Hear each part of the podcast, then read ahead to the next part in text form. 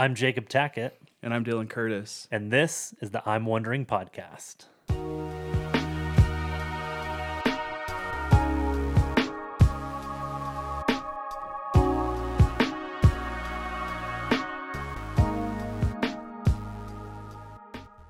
right, so Dylan, episode two. Here we yeah, are. Episode two. What you been up to? What do you, what's been going on this last week or so? Well, I hate to break it to you and to anyone listening, but I have sort of a repetitious life uh, that's okay. filled with much of the same things every single day, every single week. Uh, between work and school, it's hard to shake up that routine. So nothing exciting. We played tennis last night. That hey, was fun. Nice. Uh, Longmont, if anyone from the city is listening, Uh, please add more tennis courts, because we had to go to about four different places before we found one that was open. That's at, crazy. At Skyline High School. Wow, and that's kind of far from your house. Yeah, just a little bit. So it was. It was yeah, fun. I kind of have the perk and the benefit of, like, in our housing subdivision, like, I walk out my front door and there's a tennis court. Right. So yeah. Well, good for you. Nice. You're so fancy. I'm so fancy. My pinky's up right now. Jeez. What about you, Jacob? What you been up to? Yeah. So this last weekend, uh, my wife's birthday was on July thirty-first. Uh, so we celebrated the weekend. We went up to Glenwood Springs. We'd never been there before. I love Glenwood. Um, It's pretty cool. Um, we did the hot springs at Iron Mountain, which was awesome. They were s- so nice. sixteen pools ranging from ninety-eight to one hundred eight degrees. Mm-hmm. Um, and then we went to this place called Yampa um, Vapor Cave and Spa. So you'd, you'd walk down like forty feet or so and be in the vapor caves that were one hundred fifteen degrees, one hundred percent humidity. We sweated quite a bit. It was yeah. awesome, though. It was nice and detoxing, and then we got a massage. Only my second ever massage in my life, mm. um, but I love it. I need a massage for sure. They are expensive. My gosh. They are expensive, but they're so worth it. It felt good. Uh, I'm not going to yeah. lie. I was actually, over the past couple days, I've been sore. Like, it hurts yeah. a little bit. Yeah, absolutely. Like, they're pushing pretty hard on your body. Yes, they are. Well, that's awesome. I'm glad you guys got away and celebrated Carol Ann's birthday. And she's twenty-six. She's getting old. Oh, she's getting old. My wife turns twenty-seven this year. Wow. Yeah. And I'll be thirty-one in a couple of weeks here. And I'll be thirty-one at the end of the year. oh, but I digress. So this week, Dylan, we're diving into a difficult topic. Yeah, just a little bit. Uh, so yeah, doing my research this week, I was having a difficult time. It's a hard subject. Yeah, sure. So this week we're diving into a topic that we are calling cultural Christianity. And so we're going to chat about topics such as our presuppositions in life, um, and then in the lens of Scripture, some eisegesis, some exegesis. Those are your uh, seminary words for the week. And so maybe you're wondering, what is cultural Christianity? Well, without further ado, let's get into it.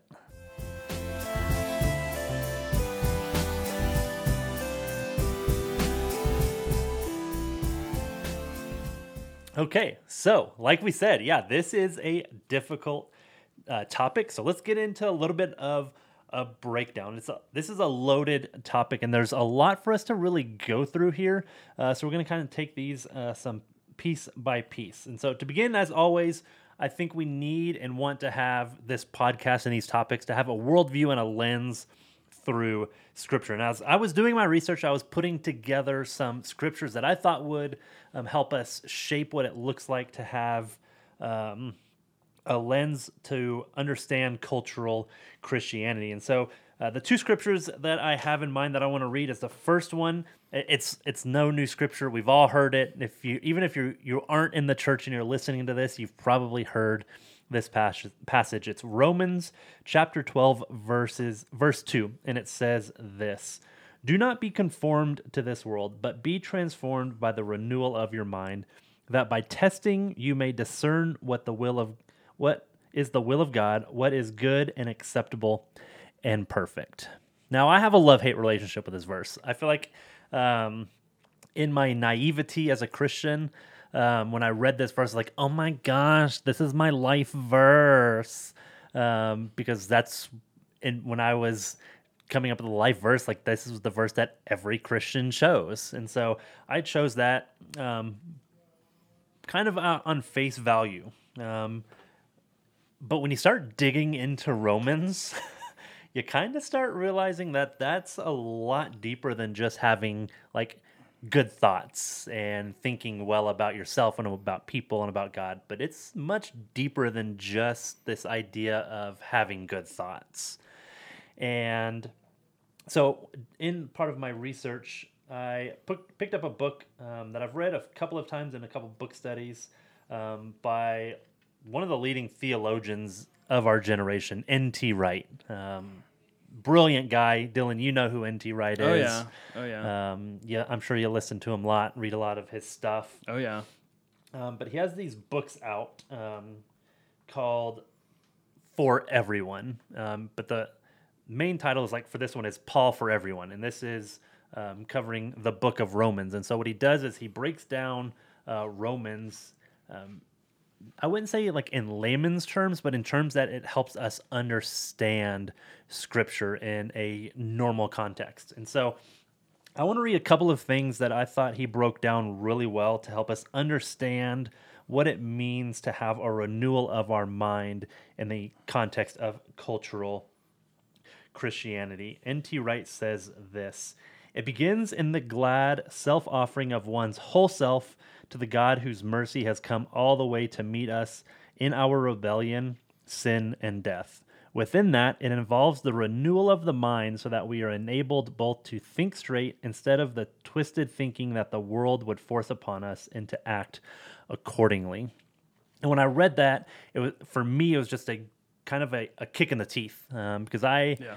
grew up um, at times having this false representation that God was just going to provide for me. Um, living in America in a world of abundance, it was like if I didn't have or if there was something that I wanted, that I could just trust that God would provide it, whether it was something simple as food or something unrealistic of getting this one hundred thousand dollars paying job. Well, if if it's in God's will, he'll provide for me without me renewing my mind, renewing my thinking, and actually going out and trying to accomplish something. Yeah, mm. and I would say like so much of that is built into who we are as humans, right? That that propensity to sort of make even our own faith what we want it to be. I mean, Adam and Eve, when the fall occurs, all it took was the one question from the serpent of, did God really say that? So we see even in the beginning that it's so easy for us as humans to try and take the place of God. And when we do that, we sort of shape our faith into what we want it to be. We try and shape God into who we want him to be. And instead of being transformed, as Romans twelve, one through two shows us, we are the ones trying to transform. We're trying to transform God into our way of thinking, rather than allowing God to transform us into his way of thinking. Yeah, and I think in this idea of renewing our mind in cultural Christianity, it, this one sentence from N T Wright sums it up really well. He says, "The basis for this is not what the surrounding culture expects of us, but what God in his mercy has done mm. for us." And that's good. I think that's something I know I get mixed up all the time, is like lit, trying to live in the world but not of it, and trying mm-hmm. to um, be approachable, but still remembering that I, I don't succumb to what culture tries to tell me that I have to be, sure. but it's what God has done for me that shapes who I am culturally. Yeah, absolutely. And the next verse that I want to read that um, I think speaks to this uh, with the help of my, my friend N T Wright is Colossians two eight, and it says, "See to it that no one takes you captive by philosophy and empty deceit, according to human tradition, according to the elemental spirits of the world, and not according to Christ." Now, I, I, I got to say, like at face value, like to me, this doesn't really speak into cultural Christianity. Uh, but as I was kind of digging into it a little bit and kind of seeing uh, some some of the context uh, for what Paul is trying to say here, um, N T Wright really helped me out a lot. Um, he says. N T Wright says this in his book, Paul for Everyone, uh, The Prison Letters. It says, "Paul then explains more particularly why, if you've already got Jesus the Messiah as your Lord, you don't need to be completed, by any other system at all, and certainly not by a Judaism that refuses to acknowledge him. And so a little bit more of the backstory, like um, religious leaders were trying to get people to conform to how they lived their life, um, circumcision, eating rituals, things like that. And Paul's like, no, you don't have to conform to all of those things. Like, Jesus has already come, and he has um, completed all of these systems in us. Like, we don't need to continue to live by the old law. We just need to live by what, what Jesus has commanded us to do. I thought it was really funny when I saw Colossians two eight that you had put down on our outline, because I just did a research paper, and Colossians was was part of that. And so I, I dug into kind of what Paul is saying and, and who he's talking about. And beyond, like, the Jewish leaders, um, the Colossians were also facing a society that was really almost superstitious. They believed in a lot of spirits, good and bad spirits.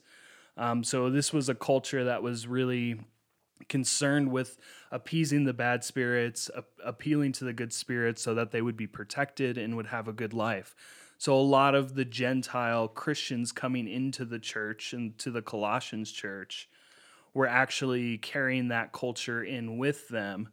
And Paul is trying to encourage them to stay steadfast in their belief and to not give themselves back over mm-hmm. into their old way of life, which he talks about in Colossians three, but to, to, to take that new life in Christ and to realize essentially Christ is supreme, which he, he actually lays out in the first chapter of Colossians to kind of, I think, just get to the matter of what's going on. There's these philosophies, there's these different cultural influences, and Paul is saying in Colossians one fifteen through twenty, like, Christ is supreme.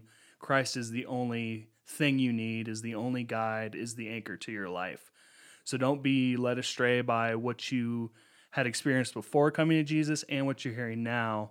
Um, because that creates what's called syncretism, which I think is very applicable to cultural Christianity, the like melding of different belief systems to make like a new one. Um, so a lot of cultural Christianity, that's what ends up happening. Um, and the Colossians are a great example of that, and, and what, what Paul's trying to help correct, and something we can all, I think, hear today and would help us. Yeah, it's so good. And I think we do that still today. I think that's something. Oh, absolutely. I am absolutely guilty of. And one of the questions um, that I think is good for us to ask when this comes up is, does it have Jesus, the Messiah, the Lord, at its center and focus? If not, be aware. And I think that's a lens. Um, not only is Paul trying to get the Colossians to understand, but also for us today is um, as I think cultural Christianity, maybe even now more than ever, is more rampant. Um, in America sure. alone, absolutely, um, that we have to look at the core of our beliefs and what people are telling us, what people are saying in culture, and say, is Jesus at the center of this? And if Jesus isn't at the center of this, we need to take some time to start asking why questions and um, understand what is being fed to us or what we're feeding to others. Absolutely. I think it's especially for those who maybe grew up in the church. I, I didn't. So when I came in, I, I was quite questioning a lot of times about who, I had no idea who Jesus was. And I saw these different practices and the things that Christians did, and I was I was kind of confused. I didn't understand it. Um, and some of it, as I asked questions, people thought, well, maybe that's just like that's just part of our culture and what we do. It's not necessarily a Jesus thing, but we've made it into a what we think yeah. is a Jesus thing, right? And so I experienced that as a new believer in high school, um, and am guilty of it too, absolutely. I have plenty of stories that come to my mind when I've turned my Christianity in, into a cultural um, sort of piece to my life rather than actually a guiding, transforming of the mind, as the Romans verse tells us again. Um, so it's, it's rampant, it's still around, and we're all guilty to some degree. Mm-hmm. So we're not just pointing fingers out here. We're, we're, we're in this together, everybody. We're in this boat of trying we're, to figure uh, this out. Nope. Not going to sing it. Oh, come on. I, I don't want to pay like a lot of money to have to oh, yeah, get those rights. We don't, we don't have that money. We ain't got that kind of budget, y'all. Nope. We in ministry. Let's be real.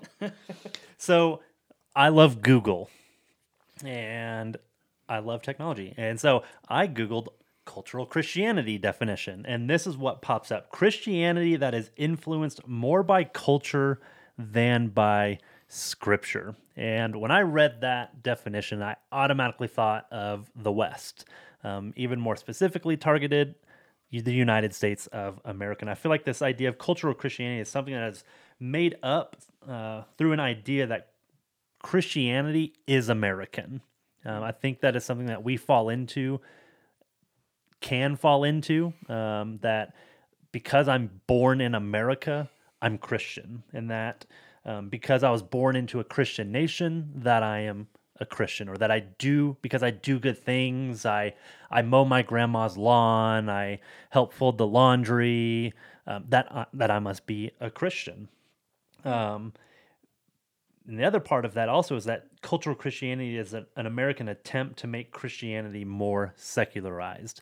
I, I know that's a blanket statement, but that's something I feel like I have experienced in my own life. Um, I think it is something that, like I said earlier, it's becoming more and more rampant, that um, we try to make Christianity more what it's not than what it really is. And so kind of a question uh, that I want us to mull around a little bit, Dylan, is can culture and Christianity exist in the same circle? What what can that look like? Because culture's not going anywhere. Like, I love culture. Like, I love the things, a lot of things about where we live. But where does that coexist with my Christianity? Yeah, I think that's a that's a really good question and a tough question. Uh, I would say there are plenty of things in our culture that are totally acceptable, um, that you can engage with and enjoy that aren't undermining our faith. I mean, there's there's so much of of the world that we can enjoy, from going outdoors to doing all those things. Like, those are pretty simple and harmless, right? I mean, those are the things we enjoy. Um, I think the the danger is when we maybe acquiesce or give up on certain parts of the faith because they aren't compatible with culture, or we um, or we want to maybe shape our faith to fit culture. And I think of, and we'll get more into this, but prosperity gospel is a perfect example of me of American culture and Christianity, and they don't go together, right? There's this strong thought within prosperity gospel, almost like the American dream, that if I ask, I will receive. I mean, Matthew seven, seven, ask and it will be given to you, seek and you will find, knock at the door and it will be open to you. I mean, we stick a lot of times on that, ask and it will be given to you. Mm-hmm. Um, and so we think, well, of course, I'm going to ask for health and wealth and and expect God to give those to me, because God's a good God and he loves me. And those are, that's true. God is a good God and God loves you. Yeah. Um, but that doesn't mean you you do get prosperity. Um, it doesn't always mean that you have health. And there are plenty of faithful believers in, in our culture who who suffer things. And so that's at odds, right? There, there's something else going on there. Um, but it's so easy for us to think, oh, I have money, I must be blessed. Um, and I would outright say that's that's false. And that's culture trying to dictate Christianity. Um, but you can also use your money. If you are well off, you can use your money to bless others, to love others. And that's more a way of using your faith in the culture, and where they can coexist, where you can have a healthy relationship with money and with Christ. Um, so I think there's going to be a lot of examples where it could easily be twisted and, and be dangerous to our faith. And there's times where instead, like, we give those things to God, and they actually benefit our culture, and our and our faith actually shapes our culture instead of our culture shaping our faith. So I think they can exist. Yeah, I think that's really good, because this idea of culture and uh, Christianity existing in the same circle uh, reminds me of a section of Scripture in Mark chapter seven. In Mark chapter seven, we see... Um, it's kind of this culmination of this period where Jesus was has been feeding the four thousand, the five thousand, and then we come upon Mark chapter seven, and we get this story of Jesus and his disciples being around some Pharisees eating food. Now, I love food. Y'all, little tidbit about me. Thanksgiving's my favorite holiday because I'm just trying to eat all the turkey, all the stuffing, and all, and I mean all of the canned cranberry sauce. Like, what? I love it. I know people think I'm weird, but I love that gelatin I mean, it's fine, cranberry but... sauce with turkey mm. and rolls. I'm anyhow, I digress. If y'all like Thanksgiving, hit me up. We can be friends. Um, but we see this um, little section of scripture where uh, Jesus and the disciples, they're eating food with their hands. And the Pharisees are like, whoa, whoa, whoa, hold up. Like, y'all know you are defiling rituals and traditions by eating food with unclean hands. Like, you can't do that. Um, and Jesus is basically like, no, you're holding on to human traditions. You're holding on to your culture, not holding on to what I am saying, what God is commanding you to do. You're, these are your own traditions. These aren't God's traditions. And so basically what this was, is this was a tradition of the elders that was passed down orally. It was, it was an interpretation of what they thought they needed to do. It wasn't an actual command, but more of their own interpretation. Um, and I feel like they probably had good intentions. Dylan, we've talked about this a lot. I am a Pharisee sympathizer. Yeah, I, I would agree. I sympathize often with them um, because I think, well, first off, there were Pharisees who actually heard and believed in Jesus. Absolutely. We don't talk about that very often. Nope. Um, but I think the Pharisees, I mean, I see in my own life a lot of propensity towards kind of the behaviors the Pharisees had sometimes, and totally guilty of that, especially working in a church and the religious leader like a Pharisee. It's easy for us to kind of create our new traditions or new rituals or new ways of seeing scripture and then adhering to that like like the like it's law, like the Pharisees. So I yeah. sympathize because I'm totally, totally guilty oh, yeah. of doing that in my own life.